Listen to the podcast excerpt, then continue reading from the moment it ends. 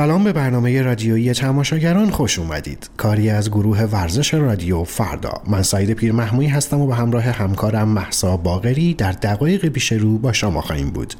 بشنویم سرخط مهمترین خبرها در تماشاگران امروز چهارشنبه سوم آبان ماه. سرانجام تلخ ماجرای حق پخش فوتبال ایران. مخالفت نماینده های مجلس با لایحه حق پخش. و پایان هفته سوم لیگ قهرمانان فوتبال آسیا. پرسپولیس سپاهان یا نساجی کدام تیم عمل کرده بهتری داشت؟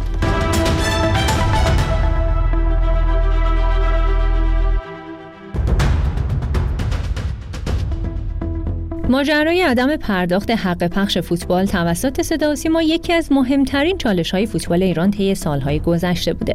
در حالی که در تمام دنیا حق پخش تلویزیونی یکی از اصلی ترین راه های درآمدزایی باشگاه ها محسوب میشه اما صدا سیما حاضر به پرداخت عدد واقعی حق باشگاه ها نیست.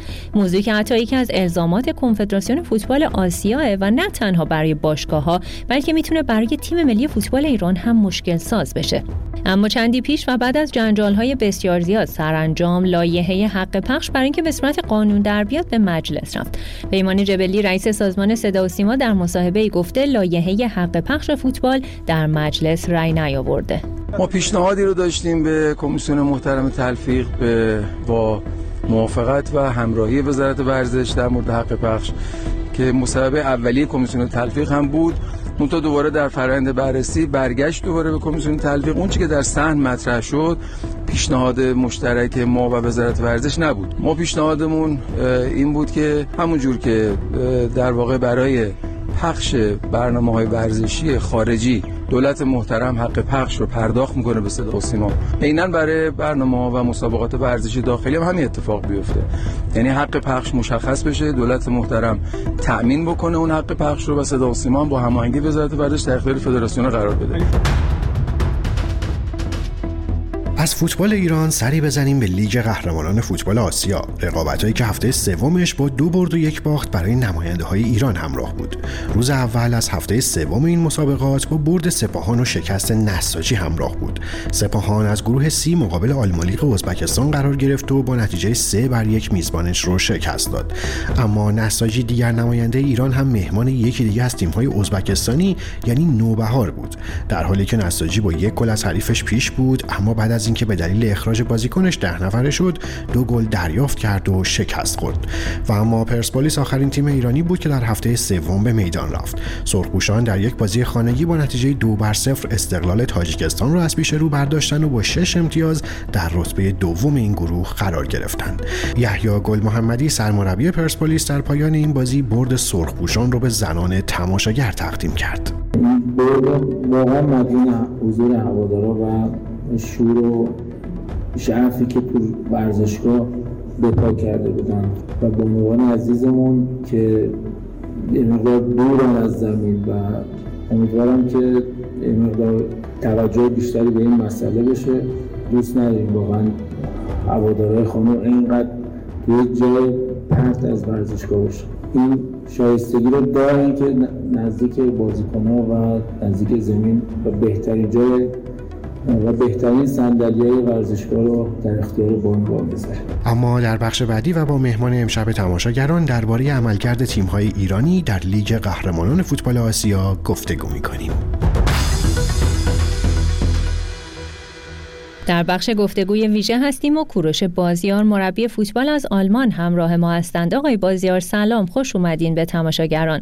هفته سوم لیگ قهرمانان آسیا به پایان رسید. آقای بازیار تحلیلتون از بازی تیمای ایرانی چیه؟ سه نماینده فوتبال کشورمون در مسابقات قهرمانی باشگاه آسیا سه شرایط کاملا متفاوت دارن. تیمی مثل نساجی هیچ توقعی نمی‌تونیم ازش داشته باشیم. اولین باره که در این سطح از فوتبال آسیا داره شرکت می‌کنه. بازیکنانش تجربه آنچنانی ندارن. وسع تیم در حدی نیست که نه بتونه حمله بکنه نه بتونه 90 دقیقه دفاع و همین نتایج قابل انتظار بود و دیدیم که بازیکنانش هم تجربه بازی در سطح آسیا رو ندارن. هردانی در شرایطی که بازی یک یک است و باعثی کاملا هوش و حواسش به بازی باشه خطا نکنه میاد و اون کارت رو می‌گیره تیمش رو ده نفره می‌کنه و در ثانیه آخرم گل دوم رو نساجی دریافت کرد و باختن. الانم با سه امتیاز در رتبه سوم جدول قرار دادن. سپاهان علیرغم بازی چشنوازی که انجام داد بیش از 540 پاس دادن بیش از 60 درصد مالکیت توپ داشتن. اما در دفاع تیمی واقعا مشکل دارن ما اگر به صحنه گلی که حریف به سپاهان زد ریز بشیم می‌بینیم فاصله بین خطوط هافک و دفاعش زیاده و بازیکن حریف میاد با چه آرامش خاطری توپ رو می‌بره. و انگار داره تمرین شوت زنی به طرف دروازه می‌کنه و همون جایی زد که دوست داشت بره. و فکر می‌کنم مرایز تیمش در لیگ ایران با توجه به مالکیتی که دارن و بازی سازی که می‌کنن اون ضعف دفاع تیمیشون رو میپوشونن. اما در آسیا قدرت و کیفیت تیمای مقابل میاد. این ضعف دفاع تیمی سپاهان رو نشون میده. از طرفی هم پرسپولیس نماینده سوم ما در آسیا دیشب بازی در مقابل هوادارانش رو تجربه می‌کرد در آزادی و بیرانوند در ابتدای بازی یک پنالتی از حریف گرفت که مانع تغییر روند بازی شد. فراموش نکنیم از 2018 که پنالتی کریستیان رونالدو رو گرفته تا دیشب 29 پنالتی به طرف دروازه بیرانوند زده شده که 16 پنالتی رو سیو کرده و بیش از 600 پاس به هم دیگه دادن بازیکنان پرسپولیس علیرغم از دست دادن چهار بازیکن کلیدی یحیی قدرت بازی گرفتن از همه بازیکنانشون داره. بازیکنان جایگزینش خیلی خوب اومدن جواب دادن. یک نکته که بایستی بهش واقعا توجه بکنیم اینه که تفاضل گل پرسپولیس با این شرایط یک مثبت می‌تونه براش خطرساز باشه. از طرفی احترام بین بازیکنان پرسپولیس از بین رفته روی هم وای میسن و فهاشی می‌کنن. چیزی که بین کنانی زادگان و سروش رفیعی دیشب دیدیم. خب با توجه به بازیایی که دیدیم کدوم تیما شانس صعود دارن و می‌تونن تا مراحل بعدی پیش برن؟ ما در مورد سه نماینده فوتبال کشورمون داریم صحبت می‌کنیم. پرسپولیس مربیش هفته گذشته تهدید به استعفا کرد سر تمرین نرفت. مرایس زبان به اعتراض گشوده و میگه که شرایط کار در فوتبال ایران بسیار سخت و سخت تر شده. نساجی هوادارانش علیه مربیش دارن شعار میدن. هر کدوم از این مسائل می‌تونه یک تیم رو وارد حاشیه کنه و مانع نتیجه گیریش بشه. بشه.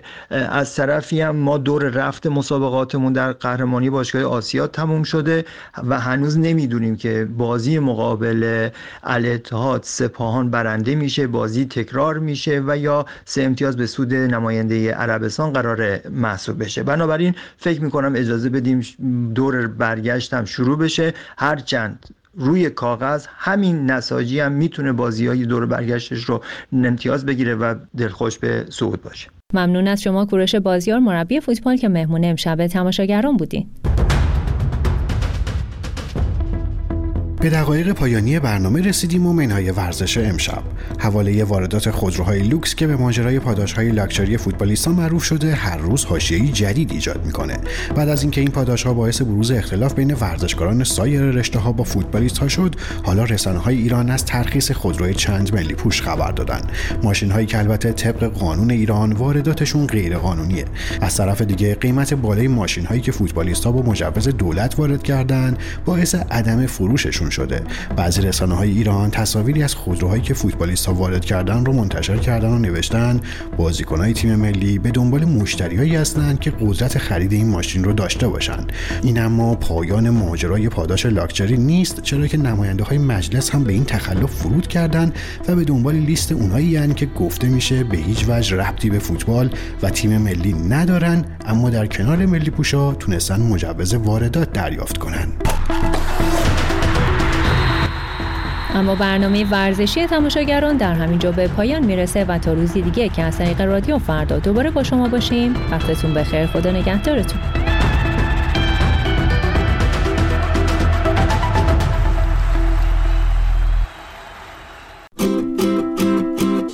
صفحه رسمی رادیو فردا در اینستاگرام.